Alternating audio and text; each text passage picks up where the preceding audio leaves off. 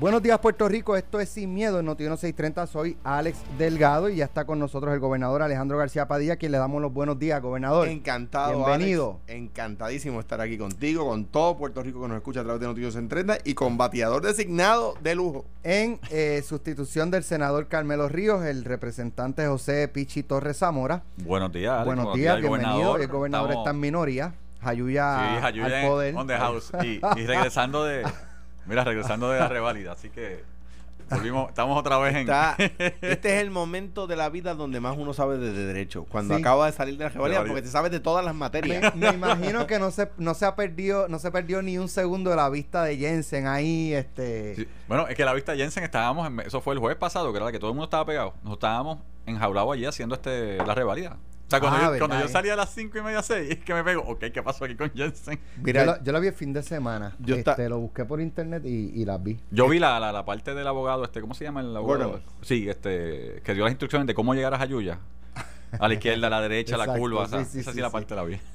Yo, eh, yo estaba en una oficina de un médico y tenía una persona al lado que cada vez que alguien decía algo, él decía objeción por tal cosa. y yo en una le digo, "Pero, ¿por qué usted está, está objetando? Y me dice, es que yo estu- soy estudiante de Derecho. Y yo, ah, ok, ok, ok, está bien. Está bien. Está practicando el Se llama contra. fiebre, se llama Está fiebre. Sí, está Se llama practicando el. Bueno, eh, todo bien, todo en orden. Gracias a Dios. Esa noche, ¿cómo la pasaron? La de ayer. Mano, se fue la luz hasta la una de la mañana y tuve que, que bregar allí con algunos asuntos técnicos, pero todo resuelto. Qué Ya, bien. No, Alejandro no- hizo no su lo vi esta mañana haciendo ejercicio. No, sí, el gobernador hizo su parte de ingeniero. hubiese llegado con la, con la ojera que me llegaban a- a- al cuello. Bueno, eh, como todos saben, hoy es 18, hoy, ¿verdad? Hoy es 18, sí, señor. 18 de, de, de septiembre. El próximo viernes 20 de septiembre son dos años Ujú. eh, de haber pasado la peor catástrofe en los últimos 100 años. Porque Eh, creo que el más catastrófico fu- fue, fue en el hace más de 32. 100 años. No, fue en el 32. Fue en o sea, el el 32, ve- pues, en, el bueno, ve- pues. en el 29 y en el Pero, pues, 32, pues, San en Siriaco y en San Felipe. 80 San Felipe y. San. Vamos a restarle 20 para que... Exacto, exacto. Sí, pero para, exacto. esta, esta- para tres generaciones hacia atrás. No, no, no. Exacto. Esto es Po- no, no, no, no. Poca gente viva lo recuerda. Correcto, Eh, correcto. Eh, y, y estaba leyendo una noticia que el Departamento de Transportación y Obras Públicas no ha completado ni un solo proyecto de mejoras permanentes a dos años del huracán. De hecho, yo he escuchado muchísimas quejas de, del desempeño del secretario Carlos Frontera. eh, Contreras. Contreras, perdón. Y, y no solamente después del huracán, yo he escuchado quejas de él de antes de, del impacto del huracán, de, de, ¿verdad? Cuán eficiente ha sido, ha podido ser como, como jefe de la agencia.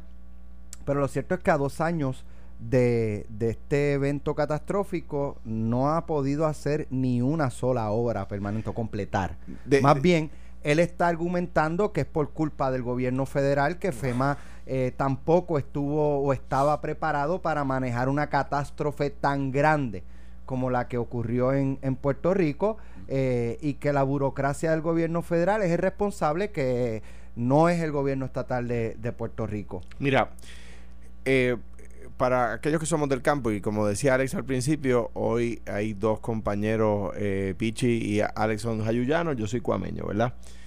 Eh, nosotros sabemos lo que es un puente vado.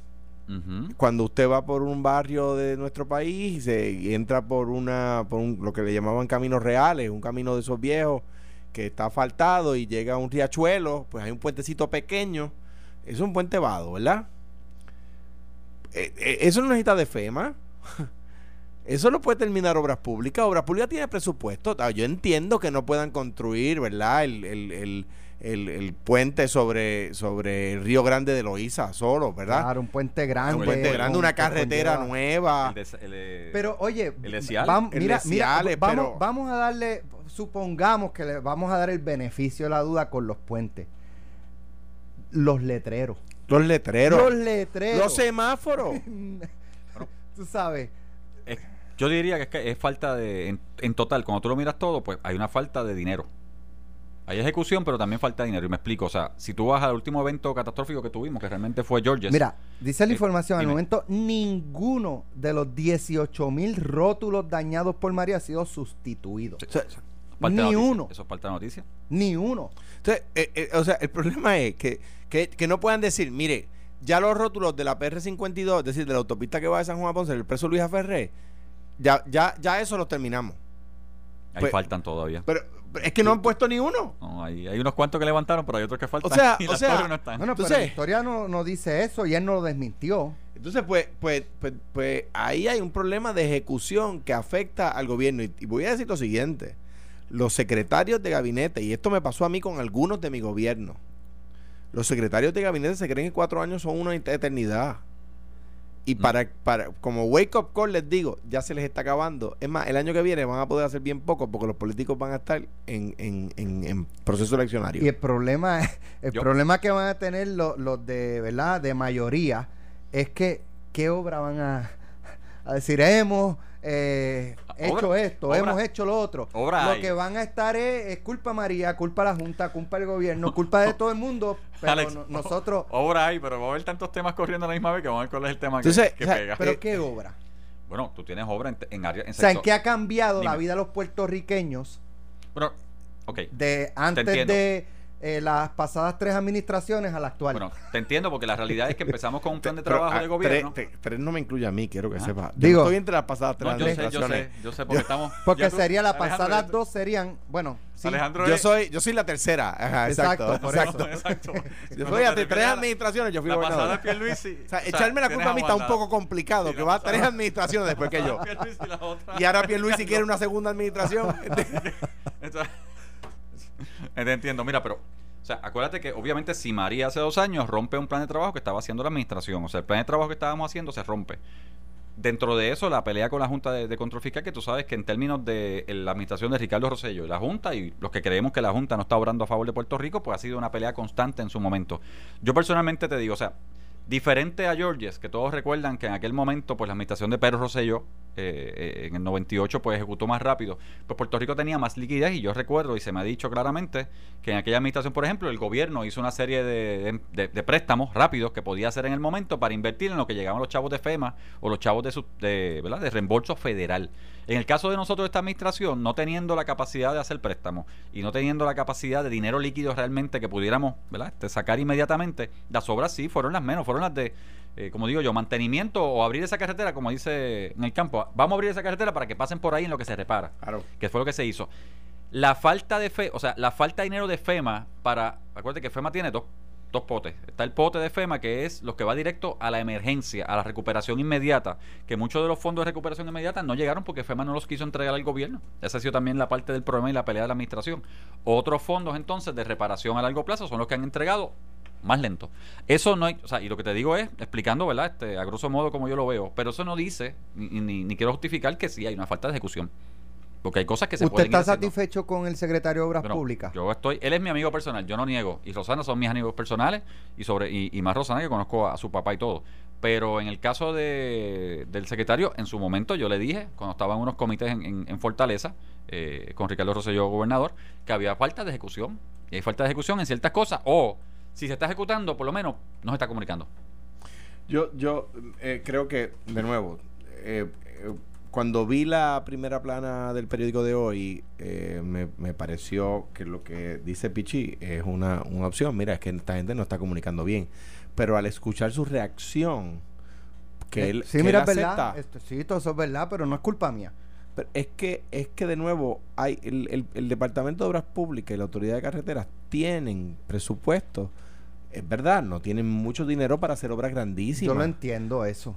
Pero- Pero, ni un ni para un rótulo. Un puente vado, man. Ni para un Bueno, hay, rótulo. acuérdate que hay puentes que se cayeron pero se reconstruyeron, o sea, se hicieron de emergencia, tú coges el puente en, en este que está en la auto- el que está en la página 4 del Nuevo Día, que es el grande que conecta a Ciales con, con Morovi, que es el que se está construyendo, pero en Ciales se reparó ya un motor, un, un puente se reparó, que fue el de la Discordia, digo, se repararon los puentes de, U- de Lorna, Allá por, por, por el vecindario nuestro, en Utuado. El Utuado, puente el de puente Utuado Viví. el. Ese desde Georges. Se cayó en Georges. Y, to- y, y llegó María y todavía está el puente de metal ese, ese mismo. Es decir, el, tem- el Desde Georges. Ese ahora que están trabajando. Desde Georges. está O sea, trabajando 20 ahora. años. 20 años lleva Es ese que como sabían que venía María, dijeron, no Sí, lo vamos a. No lo arreglen. Bueno, el puente. María viene en 20 años. Déjalo así porque... El No puente, porque el puente, de, huracán. el puente de casa, el puente de Sama, De de, mi barrio, el Vado, el que se cayó durante Georges, que se hizo un puente Vado y se mantiene el puente Vado. Lleva 20 años. Pero un ba- yo- Pero ese siempre fue así. o sea, No, ese era. Era ese, más alto. ese colapsó en, en Georges. Pero si se hace un puente vado y el puente vado funciona en, en- en nuestro barrio allí en Cuyón, donde, donde nosotros vamos lo- los fines de semana para llegar a la casa, uno cruza un puente vado que yo recuerdo de niño allí no había ni puente. Y no sé en qué momento se hizo el puente, pero pues, si se cae, pues se repara con otro puente vado. Yo no tengo problema con eso, yo lo que, pero el tema es que el periódico Nuevo Día nos diga hoy que el departamento ha podido, no ha podido terminar ninguna obra. Yo espero que el secretario diga, mire, eso no es correcto. El puente en tal carretera lo hicimos nosotros, el da, da, da. Por lo menos, miren, saben No. que el gobierno federal no nos ha dado el dinero. Eh, pero con lo que hemos tenido, por lo menos un eso me 20, un refiero. 30%, que no es suficiente, el mismo departamento diga, no es suficiente, pero es lo que hemos podido hacer esperando los fondos, pero, pero a dos años ni un rótulo. Mira, mira. eh, Los, y los digo- rótulos. eso es, y- y no- eso es y no- inaceptable. los rótulos te doy porque tú y yo estamos en la carretera todo el tiempo y ¿Sabes? estamos claros que los rótulos están en el piso Y, que- todavía. y digo, y FEMA y el periódico anticipa que la respuesta va a echar la culpa a FEMA y FEMA dice, no, para acá no miren, porque yo, yo no, o sea, FEMA no tiene que darle dinero sobre lo que estamos hablando. FEMA le, le da dinero sobre unos proyectos, no sobre otros. Por lo tanto, eh, eh, si, si FEMA no le da dinero eh, sobre la mayoría de los proyectos, lo que está diciendo FEMA es, sí, y los demás proyectos, porque no los ha terminado si son tuyos, no son míos. Y ante la coyuntura de que el viernes se cumple, obviamente, los dos años de María, no solamente el secretario de carretera, el secretario de carretera, Gil, eh, Omar y otros secretarios, ¿verdad?, que están a cargo de la reconstrucción de Puerto Rico, deberían tener ya, por lo menos, una conferencia de prensa o algo para decir dónde estamos a dos años. Eso es lo que yo haría. Como ejecutivo le diría, tienes que hacer una conferencia y a vamos a mejor hacer. empiezan a preparar la hora bueno, que lo están ¿dónde, escuchando. ¿dónde estamos y hacia dónde vamos? Ahora, déjame decirte una, una, una cosa también. A- Esto a favor de los municipios. Hay compañías de seguro que a casi dos años de Sí. María no le han hecho ni siquiera una oferta transaccional a los municipios. Sí. O sea, hay municipios que dos años después, hay un municipio cuyo nombre me voy a reservar porque es posible que demanden. Y no quiero, ¿verdad?, interferir en el tema. Hay un municipio que de acuerdo a los números le debe chavos a, a- a la compañía de seguro en este momento. ¿Por qué? Porque la compañía de seguro le adelantó 400 mil pesos, pero el deducible son 450 mil. Por lo tanto, si llega el martes y, y no demandan, y eh, esa, esa compañía en particular alega que la ley eh, del 2018 no le aplica, o sea que no le retroactiva, eh, pues al otro día la compañía se puede virar y decirle al municipio de, de los cha- Devuélveme. de los chavos de, de María, tú me debes chavos a mí. No le ha ofrecido nada. No le ha dicho, mire, tú alegas que, que son 20 millones los daños, yo creo que son uno. Vamos a suponer, por decir números ridículos. Yo creo que son 500 mil pesos. Ni eso le ha dicho. Eh, y digo, está un Y poco fue- complicado. Y en, y en el manejo de los daños, FEMA te va a decir, espérate, tú tenías una compañía aseguradora, ellos, Eso es tienen, que, importante. ellos tienen que responder esta parte. Yo ¿Cómo es, cómo es, cómo es? Perdón. O sea, en el manejo de daños, hay un daño, ¿no? Como hay una compañía aseguradora que aseguraba al municipio, Ajá. FEMA te va a decir... Privada. privada, tú tenías una parte asegurada y esa parte tiene que responder. Yo no respondo por eso, yo te doy hasta aquí. Entonces tienes esa coyuntura... Pero eh, también he escuchado a la inversa que hay compañías aseguradoras, mira a ver qué te da FEMA y después brega Ok, eh, conmigo. eh, Eso es ilegal. Y te voy a decir por qué. A partir de Georges, en Georges pasó lo siguiente. Los municipios no fueron muy activos cobrando a la compañía aseguradora porque FEMA les cubría lo que la compañía aseguradora no les diera. ¿Verdad? Bien, para ciertas obras, como dice que FEMA en el periódico, para las obras que cualifican, ¿verdad? Bien. Por ejemplo, pero Fue- FEMA, fue- FEMA te daría para un puente. El municipio o- no asegura un puente. O para, o para Asegura- podría asegurarlo, o una escuela, o cómo se bueno, llama. tú aseguras lo que tú quieras y tú pagas la póliza. La- la- cancha del barrio. lo que eso, pero, el pero yo veo mal este, las aseguradoras en el caso de los municipios, en casos de, de oficinas, este, ¿verdad? Que, Pero que- edificio, yo- o sea, hay una, hay una póliza La- general de facilidades municipales. Correcto. Que es eso una, es una como... póliza general. Eso, eso es casi común en las facilidades generales. Para daño, en caso de daño, de caída, Porque etcétera, y imagínate para una daño póliza para cubrir todos los puentes, todas las carreteras, No, todos no, los y además que O los puentes, la no, mayoría- es incosteable. Y lo- y los puentes son casi todos y que, la- y que la- estatales. y que la mayoría de los puentes no son de los municipios. Son estatales. la, cosa, la, la cosa es que, la cosa es y, que y federales en el caso de los, ¿no? ar- en los que son. Federal Highway. en las sí. fallas de Hawái ellos tienen Lo- que... lo- eh, entonces, ¿qué pasa? A raíz de Georges, por, eso- ¿por qué digo que es ilegal esa, esa actitud? A raíz de Georges, FEMA cambió su regulación y dijo, no, tú tienes, para yo pagarte, tú tienes que demostrarme que fuiste, hiciste todo lo que pudiste hacer para recobrar legalmente, ¿verdad? De tu compañía de seguro y lo que ellos no te paguen, yo te lo pago. Mira, Entonces, ¿qué pasa? ¿Y Los municipios están diciendo, pues, si, si yo tengo que demostrar que hice todo lo que pude hacer y, eh, y, lo- y, la- y las agencias y las compañías de seguro no han sido, en algunos, en la mayoría de los casos, proactivas, pues tengo que demandarlas. Entonces, súmale a eso que la compañía de seguros que anunciaron el viernes pasado que se liquida, ¿verdad? Tiene una, mira. un pedazo grande hay, hay de otro- municipio. ¿Cuánto tiempo nos queda? Como cinco minutos para este segmento. Vienen dentro de un ratito, se supone que llegue el, el director ejecutivo de la Autoridad de los Puertos, Qué eh. Anthony Maceira, para hablar de esto de la fusión de, Salió de oro. de la de la naviera. Salió de oro, Anthony. Este, va- sí, sí, le dieron ahí un... Le dieron un re- espaldarazo. Pero mira, tú sabes que hay una noticia que hace un tiempo esta compañía aseguradora me parece que demandó, yo no sé si fue un, algún ente privado, no sé si eran centros comerciales o, eh, por fraude. Eh, y ahora trascendió hace unos días que otra compañía aseguradora está demandando, creo que es a dos municipios, uno de ellos me parece que es Aguadilla, por fraude también.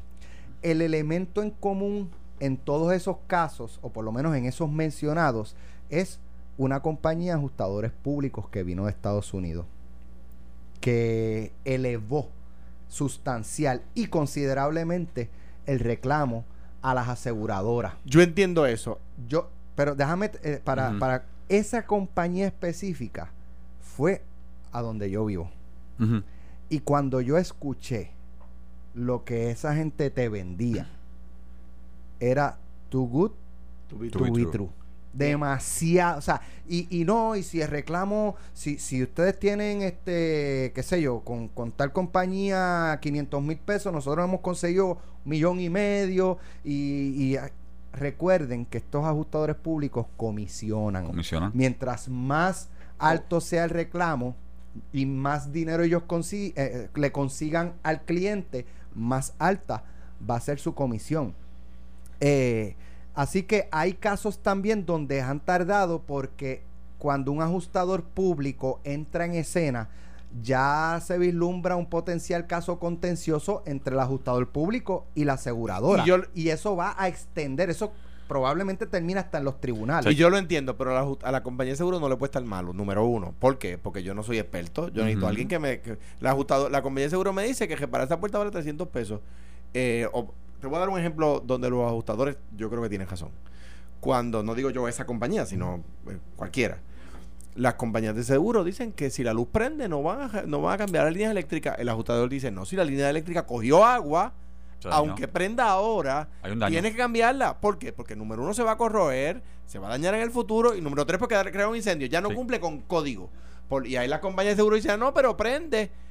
Eso es número uno. Pero número dos, el caso que te mencionaba. ¿Cómo es posible que a casi dos años una compañía de seguros en particular no le, ha- le haya ofrecido cero A un municipio. a un municipio? Ni siquiera Cero. Mira, te hago una oferta. Le he hecho un adelanto de 420 mil pesos. Pero ni oferta. Pero eh, le ha hecho un adelanto menor al deducible. O sea que literalmente hoy el municipio le debe a la compañía de seguro. Al municipio de Cuamo, que acá, obviamente municipio que yo no represento, con quien no tengo ningún tipo de relación legal. Más allá que soy hijo de ese municipio y que conozco al alcalde. La primera oferta que se le hizo, lo que- la gracia a Dios que uno no vive insulado. La primera oferta que le hizo la una compañía de seguro en el municipio de Cuamo era exactamente igual a la que le hizo el Náutico de Ponce.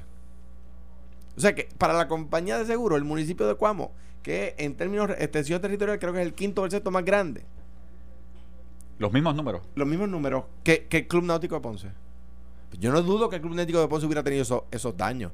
Me está muy raro que un, que un municipio entero No he te- tenido te- la cantidad. misma cantidad de dinero en daño. Entonces, de repente, ahí los municipios se buscaron ajustadores, porque dice, espera un momentito, yo no soy experto en esto, y yo, ahí vamos, FEMA me exige hacer todo lo posible por recobrar el máximo de la compañía. De seguro. Y ahí los municipios dijeron, pues tengo que buscar un ajustador si quiero cobrar después de FEMA, porque FEMA me va a decir, pero es que tú no hiciste todo lo Sí, posible. pero los a lo- litigios a- tienen eh, hasta el- Usted tiene toda la Tú razón. estás con- diciendo con- el, el otro extremo. por lo menos en el caso de donde yo vivo. No es que eso pasó. Donde, donde yo nos vivo. pagaron el, el 97%. hay ajustadores. sin ajustador público. Hay ajustadores que los municipios despidieron.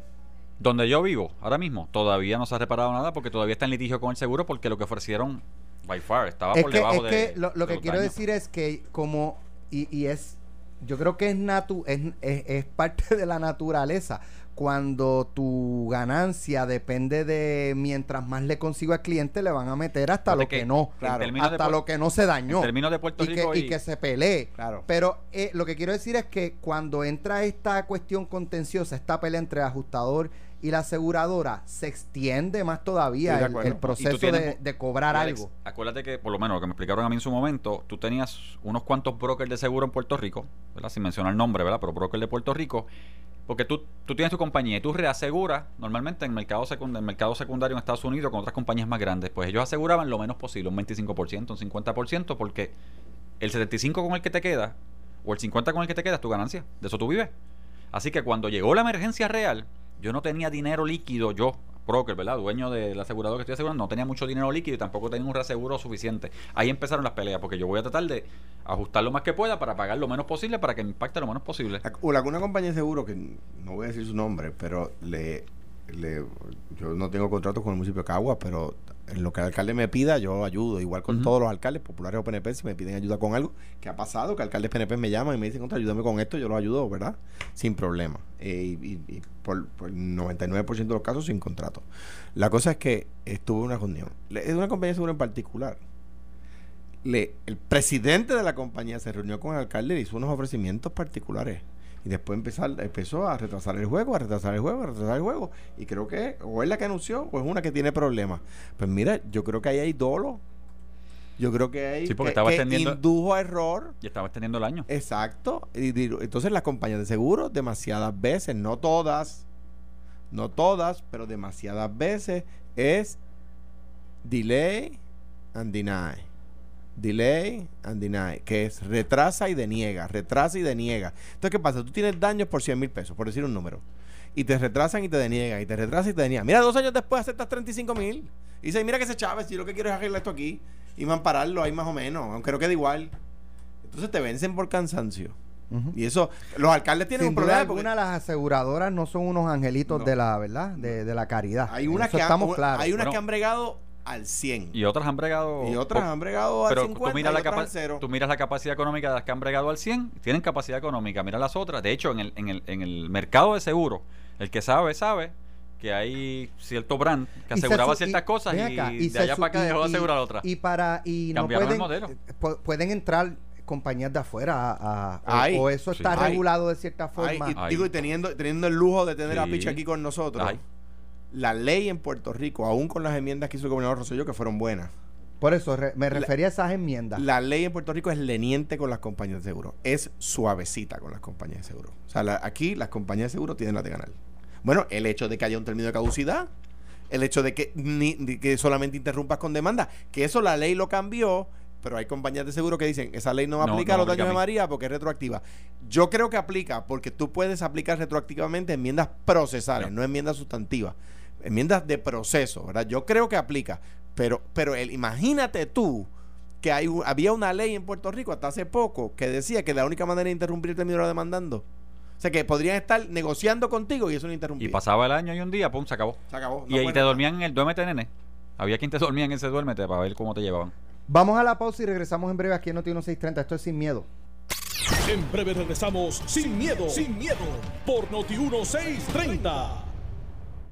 Bueno, ya estamos de regreso aquí en Sin Miedo en Notino 630, hoy con Alejandro García Padilla, José Pichito Rezamora y eh, se unen esta media hora, invitamos al director ejecutivo de la Autoridad de los Puertos, Antonio Maceira, a quien le damos los buenos días. Maceira, bienvenido. Buenos días, Alex. Buenos días, ex gobernador y, y representante. Antes Buenos de días, entrar, Anthony. porque vamos a hablar de esta fusión de, de, de navieras, eh, que hay una oposición eh, y le están pidiendo tanto usted como la gobernadora que, que, que la, que la detengan, que, que la impidan. Eh, y vamos a, vamos a hablar en breve de eso, pero antes estamos hablando de la cuestión de, de cómo ha estado el gobierno en esto de, de la recuperación. En el caso de Puerto, ¿a cuánto ascendieron los daños? Pues mira, le- eh, la reclamación que se tiene entablada con, con la compañía de seguro eh, asciende a la totalidad de, de la póliza, que en el caso de nosotros, pues, eh, entre una cosa y otra son 150 millones. Eh, y esto es daños directos a la infraestructura como resultado de- del huracán. Ahí, esto, pues, ¿verdad? Ahí no entra lo que son las medidas de, de resiliencia o hazard mitigation. En total, nosotros estamos hablando de una inversión sobre medio billón de dólares. Esto entre lo que se está buscando eh, obtener de la compañía de seguro, así como, como FEMA, con lo que ¿Cuál es la aseguradora? Mapfre. Mafre. Al momento, Y, y le- el estatus en, en las conversaciones, negociación, ¿han cobrado algo? ¿No han cobrado nada? pues mira, al, al principio, yo te diría, cuando yo comencé en marzo de 2018, unos meses luego, eh, ya un tiempo considerable después del huracán, se nos dio un adelanto de 5 millones de dólares. Eh, luego de eso no hemos recibido nada. Por el contrario, lo que recibimos fue que Eso cuando se fue a una grúa. Eso da para, para comenzar a reparar un muelle. Mira, ¿Sabes? Eh, cua- 5 millones de 500 millones. Seguramente el, el, ¿Eso es un por ciento? eh, sí, el, el deducible va a ser mayor que eso. O sea que No, mira, ya le deben. o sea que ya Puerto le debe a la No, compañía. mira, es que hay, un dato que es inclusive más curioso que ese. Y es que cuando viene la renovación de las pólizas, eh, que verdad, Eh, la autoridad de los puertos no puede quedarse sin, sin seguro. Eh, las compañías de seguro denegaron el riesgo, excepto Mafre. Así que nos vimos obligados a contratar con la misma aseguradora. Duplicaron la póliza. O sea, a pesar de que se duplicó la póliza cerca de 7 millones de dólares, entonces la póliza O sea, al sol para de hoy todavía no hemos cobrado. entienda, eh, ninguna compañía de seguro quiso asegurarlos Exacto. después del huracán. Eso es así. Y la, La- única que dijo, bueno, yo, yo los aseguro, fue la misma que les La, debe. la misma que nos debe dinero. Y están obligados a tener una y, compañía de y estamos obligados a tener una ley. compañía de seguro, eso es así. Y, y, ¿verdad? Responsablemente, como quiera que sea, nosotros tenemos, eh, debemos tener una compañía de seguro, porque no es solamente lo que ocurre con un huracán. Eh, todos recordamos que hace unos meses atrás eh, un crucero chocó el muelle 3 en Sí. San Juan, algo totalmente inesperado, y ahí pues también entablamos Se una reclamación reclama contra el seguro. Entonces, y eso se lo pagaron ya. en ese sí tengo que decir que la compañía de seguro ha sido sumamente diligente. En esa reclamación en particular, todo lo que se ha ido trabajando, eh, ellos lo han ido pagando de acuerdo al itinerario establecido y es por eso que ya comienza la construcción del muelle para, para final de este año. ¿Qué? Pero en cuanto a la reclamación de María, y esto es un problema que tenemos alrededor de, de todo el gobierno, la realidad es que, que- que están siendo sumamente lentos, burocráticos y en obstáculos. el caso del aeropuerto internacional Luis Muñoz Marín, ¿es el seguro de ustedes o es eh, Aerostar la Eh, que Aerostar, tiene Aerostar, su seguro? Y, y que usted sepa, ¿ellos cobraron ya Sí, o...? ya ellos, lograron. Es ellos otra lograron- compañía de sí, seguro. es otra compañía de seguro y ellos lograron, ellos lograron transigir la, la reclamación y están pudiendo hacer ¿Favorablemente para ellos Sí. o, o medio pocillo? Sí, no, un, un buen negocio para ellos. Ok. Y en el caso de Puerto, ¿qué fue lo más que recibió daño? Marítimos, aeropuertos, hangares, muelles, embarcaciones. Mira, Digo, yo. que las embarcaciones son de la sí, las embarcaciones, Terrestre- la- la- las embarcaciones son de, de ATM. Exacto. Yo te diría que la realidad es un balance, ¿verdad? Eh, todo se fastidió. Eh, lo que sí es que lo que afecta más directamente al consumidor son los aeropuertos. Porque en el caso de los aeropuertos, en vez de ser una edificación grande, como en los casos de, los muelles, estamos hablando de muchos hangares, mucho, mucho, mucho edificio individual que afecta las operaciones de, quienes están ahí, quienes tienen sus negocios, quienes dependen de esa infraestructura para poder brindar los servicios que son los que le dan el, sustento. Bueno, no sé si, si el gobernador o, o el representante tiene alguna pregunta respecto a, a los seguros. Porque hay otro tema muy interesante eh, y es que hay dos compañías privadas de navieros, o sea, de, de embarcaciones eh, que traen de transporte marítimo que se están fusionando, se están uniendo. Y hay un sector que está reclamando que ahora el 80% de la operación de, de los puertos de ese tipo de transporte marítimo re- recae en una sola compañía, por lo que si no es un monopolio, es casi un monopolio.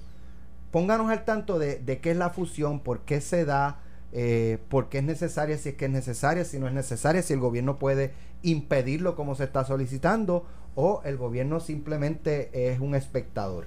Pues mira, eh, en, en este caso, lo, lo primero, ¿verdad? Para aclarar, no es una fusión. ¿Ok? Estos son dos compañías privadas que ya tienen operación en sus respectivas áreas. Estamos hablando de Puerto Rico Terminals y, y de Luis Ayala. Colón. Estos son compañías que ofrecen los servicios de operación de terminales, son los que hacen servicios de estiva. Esos, déjame- termina- déjame- esos terminales son de puertos. esos terminales son de... El terreno es de puertos. Todo el equipo, la infraestructura, edificios, grúas, todo lo necesario para operar la, eh, eh, los terminales es de ellos. Y, eso es una y discusión le- aparte. Le, le, eh, alquila el terreno. Eso es así. Nosotros le alquilamos meramente el terreno. Y eso es una discusión aparte que, que, que, ¿verdad? que se tiene que tener si nosotros entendemos que como país la política pública adecuada o la manera adecuada de operar los muelles es a través de entidades privadas. Distinto a como es, por ejemplo, en Jacksonville. Que en Jacksonville el puerto es dueño de las grúas de la edificación y por ende opera los muelles. Pero eso son otros 20 pesos. Esto, ¿verdad? Aquí eh, se trata de que son dos compañías que ya existen, que ya operan allí, que llevan, eh, ¿verdad? Años ahí operando. Hicieron un acuerdo cooperativo entre las dos entidades que no afecta la relación jurídica existente o no, no, no afecta la relación entre puertos y ellos, porque es un acuerdo directamente entre estas dos compañías privadas. Ese tipo de acuerdo eh, eh, está regulado por el Shipping Act del 1984. Esto fue una legislación que el Congreso aprobó y, la, la misión era desregular. En vez de tener controles más fuertes, era poderlo hacer más ágil, menos burocrático. Y por eso es el tecnicismo de si se aprobó o no se aprobó, porque este tipo de acuerdo por esa legislación es aprobado de manera automática a los 45 días de que se radica ante el ente federal, a menos que el ente federal, que es el Federal Maritime Commission, busque detenerlo. Pero desde su punto de vista, ¿pudiera convertirse eso en un monopolio O un oligopolio. o, o no?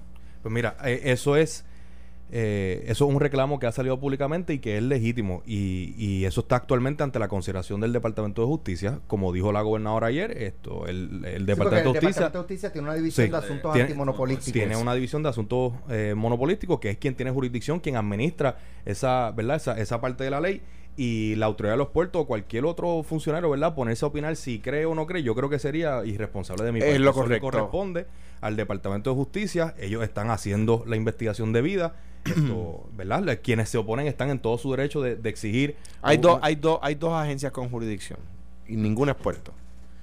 Eh, está Justicia. Justicia y DACO. De hecho, Justicia, A nivel federal, nada. bueno, no, se puede, sí, sí. En este caso porque interfiere con el comercio interestatal. Pero en el, en el gobierno de Puerto Rico, el Departamento de Justicia, si entiende que hay un problema de monopolio, un problema de consolidación de oferta que afecta el mercado, es decir, que puede hacer que se afecten los precios, por ejemplo, o que se restrinja el acceso, por ejemplo, bueno, que Alex Delgado quiere empezar a traer productos y la, la gente dice, no, yo eh, permito, no, es que ese, ese grupo está casado con, con Pichi Torre, que trae los mismos productos y te, y te ponen la vida más difícil a ti, ¿verdad? O los espacios se los reservan a uno y no al otro. Justicia puede radicar en la corte o en DACO. De hecho, eso le costó el puesto al secretario, a un secretario de DACO una vez, en el caso de la venta de amigos eh, a, a Walmart. Donde a mi juicio el secretario de DACO tenía razón y el Departamento de Justicia no tenía razón. Pero riñendo justicia y DACO, eh, la administración Partió por lo más finito. partió por DACO. Ahora, para, para que el público, ¿verdad?, pueda quizá verlo de una manera más simple o, o sencilla. eh, ok, eh, eh, esta, esta compañía opera ese terminal, la Sí. grúa, y hay un barco que se llama, o, o tal compañía de transporte marítimo. Eso es otra compañía. Eso Esta es así, la que opera el puerto. Esta es la así. que baja la carga, así. la que estiva y, esti- y. Mira, eh, voy a tratar y, y, Sí, es para- y es es para- que y esto es porque bien sale, sale este un barco lleno de arroz de Exacto. hacia Puerto Rico. Ese, ese- Eso es ese una compañía. Ese barco que trae el arroz es una compañía. exacto. Llega a Puerto Rico y en- eh, eh, atraca en el muelle, que es operado por esta compañía que está en controversia. Y esa compañía le cobra al barco su fee Exacto. por, por atracar, por usar sus facilidades, por almacenar en lo que vienen a buscar ese Exactamente. arroz. eh, y, y le pone un precio. Exactamente. Luego, las compañías aquí, los, los, eh, distribuidores, eh, Hacen, hacen el, el- el- hacen la carga. hacen la carga y se van. Sí. y se van.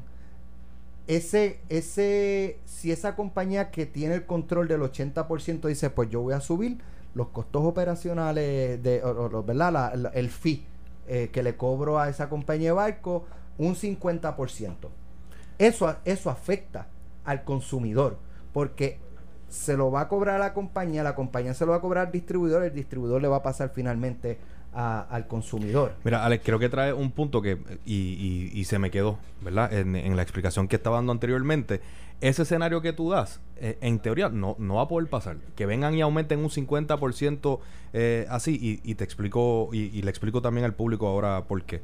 Eh, lo primero, no es una compañía que la única que opera allí. Las compañías existentes Pero se tiene mantienen 80%. operando.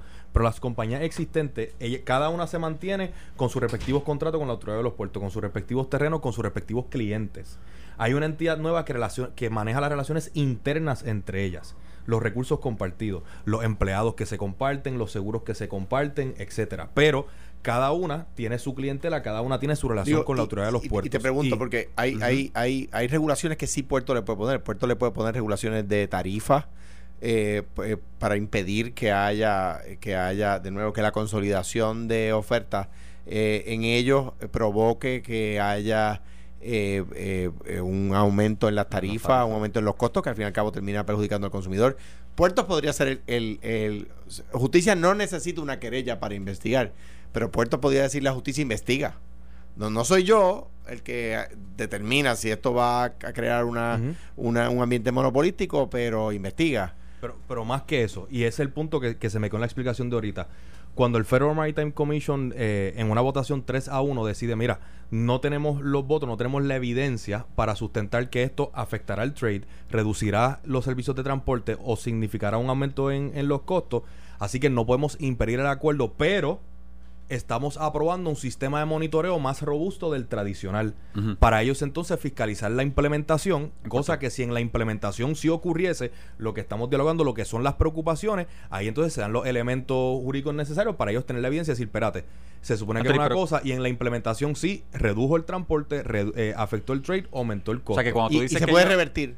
Y ellos pudiesen entonces tomar la acción que o sea ellos que cuando tú dices que ellos pusieron más controles es que para esta actividad de Puerto Rico, esta fusión, por decirlo así, Exacto. de, vamos a decir, actividades administrativas, porque por lo que, eh, por lo que entiendo son actividades administrativas, pues entonces para esta fusión ellos se, deja- se reservaron el- el- el- la oportunidad de verificar la implementación. Eh, eh, la- el FMC, por su sigla en inglés, es la entidad independiente que su única función es regular la, la industria marítima. O sea, que, que su fiscalización, su monitoreo, uno constante, no cesa.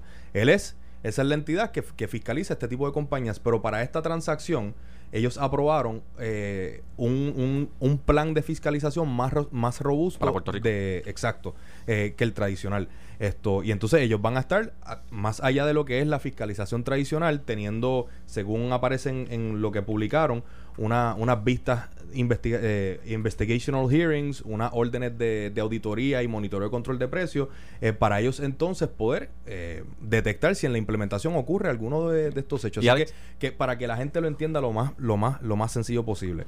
Yo creo que aquí hay distintos elementos pero los dos principales son eh, cómo es que se protegen los intereses y se atienden las preocupaciones válidas que se han presentado públicamente en primer lugar el gobierno de Puerto Rico a través de su departamento de justicia está haciendo la indagación pertinente so- sobre si esto es o no una actividad que viola la, ley de monopolio Eh, y de encontrar que lo es ellos tomarán la acción y por el otro lado el regulador federal, que es quien entra en las tarifas, mercado, etcétera, también va a estar llevando a cabo un proceso de monitoreo y de fiscalización más robusto de- del tradicional para que al final del día el, el consumidor puertorriqueño no se vea afectado.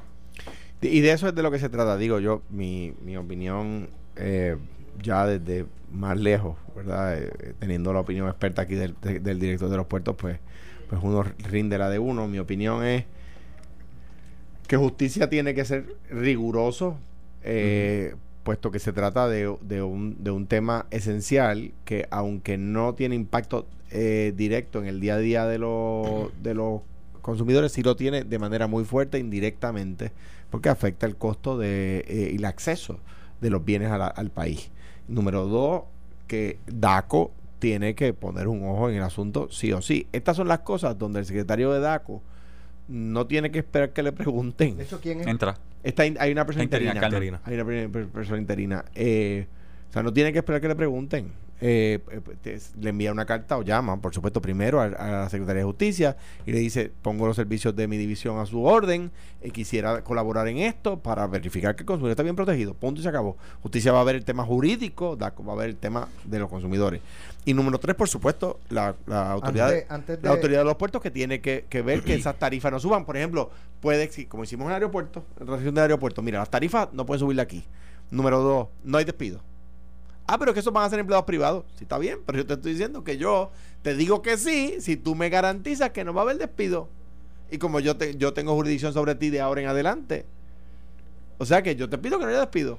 Y Eso qué lo bueno- hicimos con el y- aeropuerto. Y qué bueno que Anthony básicamente explicó lo de los hearings que van a hacer la Comisión Federal, porque eso es un detalle que por lo menos yo no había escuchado en términos de la Comisión Federal y los hearings que van a hacer. Así que mi, yo sé que la gobernadora hizo hincapié que se envió a justicia, que Sí, ahora mismo... Las vistas, las vistas. cabrón, Las pistas, Las vistas. perdón, las pistas, vamos a hablar en español propio de Jayuya. Eh, que la gobernadora hizo propio, que obviamente justicia va a estar evaluando esto en su Antes, actividad. antes de irnos, eh, ayer el, el- el- eh, la gobernadora le dio un espaldarazo a, a usted como director ejecutivo de la Autoridad de los Puertos. Y esta mañana yo comentaba porque vi en, varios medios eh, que se destacaba que le, le daban ese espaldarazo y, y ponían el primer párrafo que usted estuvo en el chat de, de WhatsApp, que le costó el puesto a medio mundo. Y que Se nota que la gobernadora oye sin miedo y la gente de esos otros medios no. Pero creo que, creo que, eh, y, y la prensa, eh, yo soy un autocrítico constante de la labor de la prensa y dentro de, ¿verdad? De, de, de la profesión, sé que hay gente que no le gusta que yo haga eso, pero yo tengo una responsabilidad con, con el pueblo y, y como profesional creo fielmente en que nosotros debemos autocriticarnos. La prensa no, no tiene por qué estar, eh, no, no, cállate, eso lo discutimos acá en el Si club. es el cuarto en el poder- cuarto, en el cuarto Si es el cuarto poder de la democracia, necesita ser autofiscalizada. Totalmente sin de duda alguna. acuerdo. Y- Y, Transparente. y que seamos nosotros mismos los que, los que nos ve- este, evaluemos. Pues cuando yo vi eso, yo había escuchado la explicación que había dado eh, eh, Maceira y, y es totalmente correcto. Usted fue nombrado 8 de enero. El chat fue en el de, de este año 2019. Sí. El chat fue en el 2018. Cuando a uno lo añaden a un chat de WhatsApp, uno no tiene acceso A lo previo. A las a lo cosas previo. Por lo tanto, usted no había visto lo que se había discutido, lo de Viverito, lo de las comunidades, eh, lo de los homosexuales, lo que fuera. eh, y, y creo que ¿sabes? tenemos que ser como periodistas y medios un poco más responsables y porque parecería que, que se tiene una agenda y yo he tenido diferencias en redes sociales, hemos discutido, debatido, Macer y yo, tenemos puntos, ¿verdad? En, en ciertos casos, pero creo que es justo eh, si se va a destacar eso, se aclare también lo que él explicó y no solamente una cosa. Y lo habíamos dicho aquí cuando se hablaba, ¿verdad? Y no, no por, por de otros miembros del chat que estuvieron en los momentos en que se hacían expresiones misógenas o xenofóbicas o machistas, eh, eh, racistas en algunos casos, eh, y aquellos que no. O sea, no es justo, porque es que no, tú no puedes tratar igual lo que, lo que es distinto. Mm. Es, es- es parte del principio de la igualdad, de igual protección de las leyes. Es que tú tratas igual lo que es igual y distinto lo que es distinto. O sea, eso es así. Entonces, mm, digo, lo habíamos dicho aquí, lo digo ahora que Anthony está de frente. Yo creo que no, que no es razonable pedirle a la gobernadora que trate a Anthony Maceira de la misma manera que se le pide que trate a los integrantes del chat que estaban en el momento en que se hacían. Yo al único sería Gerandi. Perdón. Gerandi. Gerandi está todavía. Gerandi creo que dirige de Exportación. Sí. Pues, es el único que yo entiendo que participó y habló y, Y- y dijo la Yossi a Aníbal José Torres. Ese sí que yo creo que debe. Y no, no puede. la gobernadora uno debe tomar algún tipo sea, de acción. uno no- esto no es un ataque a Gerandi, esto es una defensa de Maceira. Eh, eh, uno puede tratar eh, a uno que no estuvo en los momentos en que en que se estaban haciendo ese tipo de comentarios infantiles, eh, eh, totalmente in- inmaduros, a uno que llegó después. Eso es como si tú estuvieras en, tú- en una fiesta, se, hace- se están haciendo chistes racistas y usted llega más tarde. Ah, es que tú estuvo en la misma fiesta, sí, pero cuando yo estaba, no estaba pasando eso. Oye, Carmen, Carmen está ahí. Sí. Carmen está ahí Carmen Joven. Yo lo sigo. no, lo que pasa es que Anthony Maceira se acaba de meter en el lío de los pastores. no, yo no sé. Está Carmen, sentado en la silla de Maceira. Mace- de Perdóname, Carmen Joven. en dos líos y de dos pastores distintos. Eh, el primer lío es que le, lo invitamos para hoy a través de Ledian, entonces le preguntamos No. si no tiene compromiso en Noti1, haciendo la salvedad, pues si tiene compromiso. No, y se Entonces- iba el programa de nosotros a dar la primicia. Entonces digo, dale, Dios dale. mío. La primicia la tengo yo con Marc Anthony Bimbela, que lo voy a llevar para corte. pero eso. Pues muy bien. De hecho, Pero quiero Que- aclararle. Quiero, me que se quede. Que se quede, que se quede. No, No. que no, no, no, yo le dije que no hay Se ningún nota- se nota que no estoy hay ningún, se no que hay ningún, no, No, tú ¿qué y, hizo y yo que eso? venía a decir que el más ¿Qué hizo eso? Fíjate, yo que venía a decir que el más bonito de, de la fotografía eras tú por Claro, porque a los gobernadores siempre se le ve como más bonito de lo que son, número uno. Y número dos, porque como fue el más pequeño de la El familia, menor, el menor, porque echaron el seis resto. pies. Mira que. Porque es el más bajito de los varones, sí. Eh, es el más mono de la familia, ¿verdad? Y es el más joven del grupo, pero en honor a la verdad, los mejores que salieron fue José Báez, que es guapísimo, por los populares, y Carmelo, que no es lindo, pero es gufiadito. Gufiado, gufiado. Y siempre está bien, además que está pegado. Eh, con respecto a mí, no voy a decirle nada a, a Normando. eh, pero sí quiero decir que Noti1 sale ganando en el sentido de que es el- la única estación que tiene y, y las mujeres somos más de la mitad de la población una mujer analista político. Eso no se ve en muchas estaciones. Así que el gran ganador es, es Noti1 por hacerle justicia a las mujeres. Y debo decir lo siguiente. y no de ahora, Alejandro, 20 años. Y no ha sido la siguiente. única, hemos tenido otras Así es. también. Y- lo que pasa es que tú es. eres la, la, la que has Y- estado con nosotros. Y eso no, y eso 20 no- años. Eso 20 no años. se resuelve con cualquier persona. Porque entonces viene, ah, pues vamos a poner a, a cualquier persona. No, no, no. No es. Es la mujer noticia. O sea, no, no es. Mira, No es, no es así de fácil que se, que se iguala a eso. Sobre Alex Delgado quiero decir que el gimnasio, las Me- vacaciones y el camino chavé. de Santiago lo han puesto en buena condición Pero a mí me dicen, a mí me dicen que el, el apóstol Santiago fue de Roma para Santiago y que Ale salió de Santiago para Roma. Bueno, eso se comentó, pero él va a decir que fue porque él- eso es lo que quería el Bueno. nene. Pues, pero si no, decir que se ve bien sería un lambonismo, cosa que Sammy no me lo perdona. gracias Carmen.